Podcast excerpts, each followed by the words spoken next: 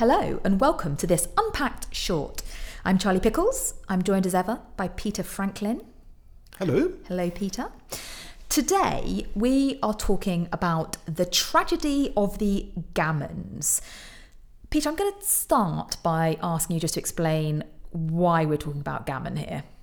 Well, gammon is a term of political abuse. It's recently become very fashionable amongst people um, in a UK context, especially amongst people on the left or sort of um, very uh, pro Remain type people. And it's describing um, their opponents or what they view as their a stereotype of their oppo- opponents, which is a an older, somewhat flabby, somewhat red faced, angry man.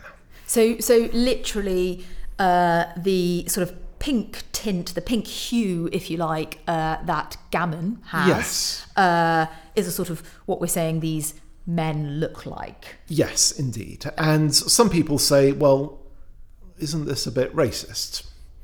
Well, and, and not just racist. So, I mean, coming on to, um, I guess, unpacking the piece that you were unpacking, um, which is a piece by Tanya Gold, written for GQ, I That's it. believe. Yes, indeed. Um, she is making the point that actually, you know, this is this is just quite an offensive use of language here because actually, not only is it racist, and we'll discuss that, but also it's quite ageist and it's quite classist and it's quite sexist, but in the reverse to what we might think of as sexism.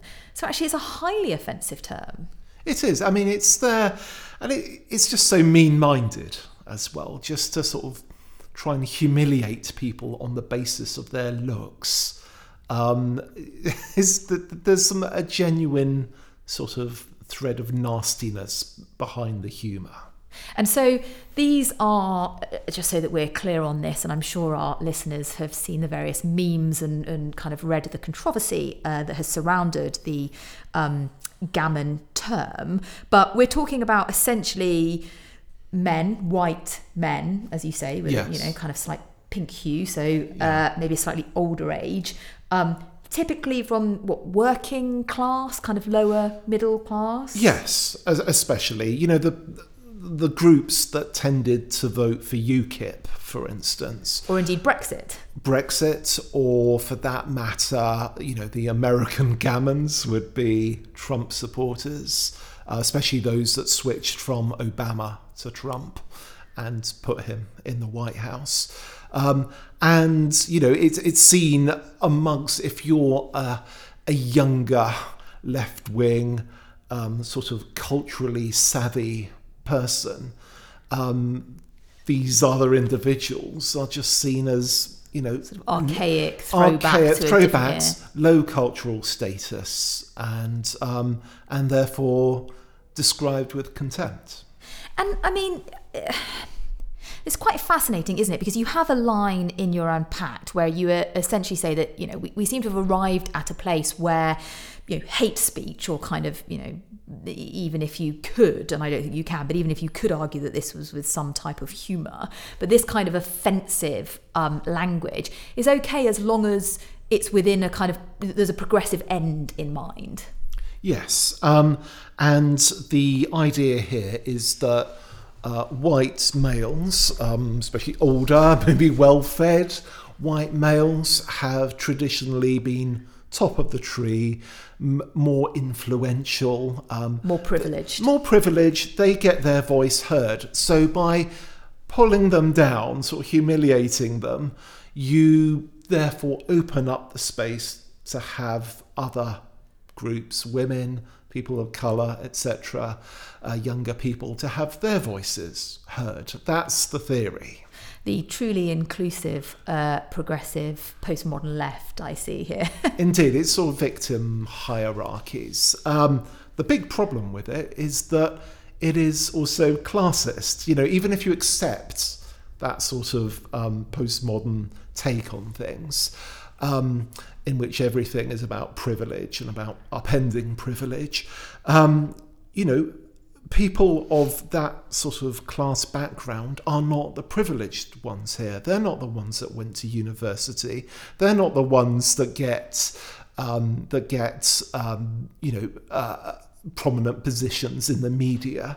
Um, you know, so the idea that you know that these are the privileged ones that need to be taken down a peg or two is clearly completely wrong and utterly hypocritical of people with cultural influence to, to, to be playing that sort of game.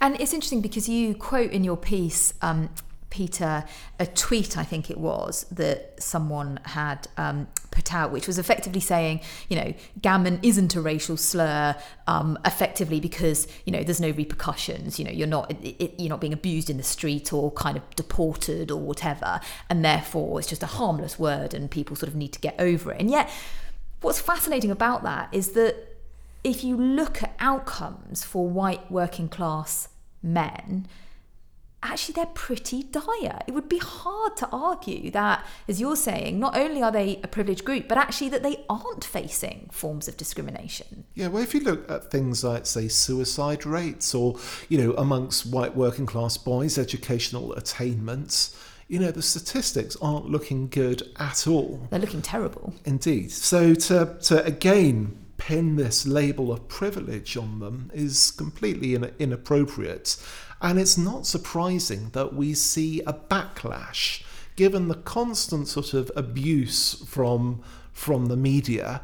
Um, they're, they're, not blind to this. They know they're being condescended to. They know they, they're being treated with contempt.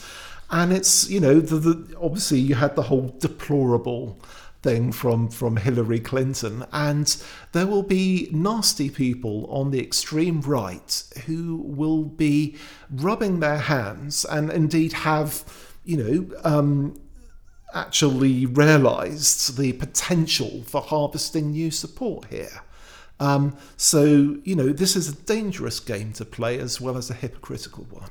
Well, and it is fascinating, um, just to mention another piece that we've had on the site, a piece by Jenny McCartney, which um, I highly recommend. I thought it was a brilliant piece, but in which she was effectively saying, where have all the white working class men gone from the media, you know, kind of they're all too, you know, a bit too old, a bit too traditionalist, a bit too Brexity for media's um, appetite and the kind of quotes progressive views that they have. And so, you know, it, it's not it's not even just that actually they're not getting access to the sorts of opportunities that perhaps we might usually um, associate with privilege, but actually they're not even being represented in a fair way. And, you know, throwing out terms, another piece we had by Paul Embery, you know, throwing out terms saying these people are racist or bigoted is doing exactly what, what you're saying, Peter, which is risking that actually this is a group of people who become further and further marginalised and therefore may well turn to more extreme forms of politics or action.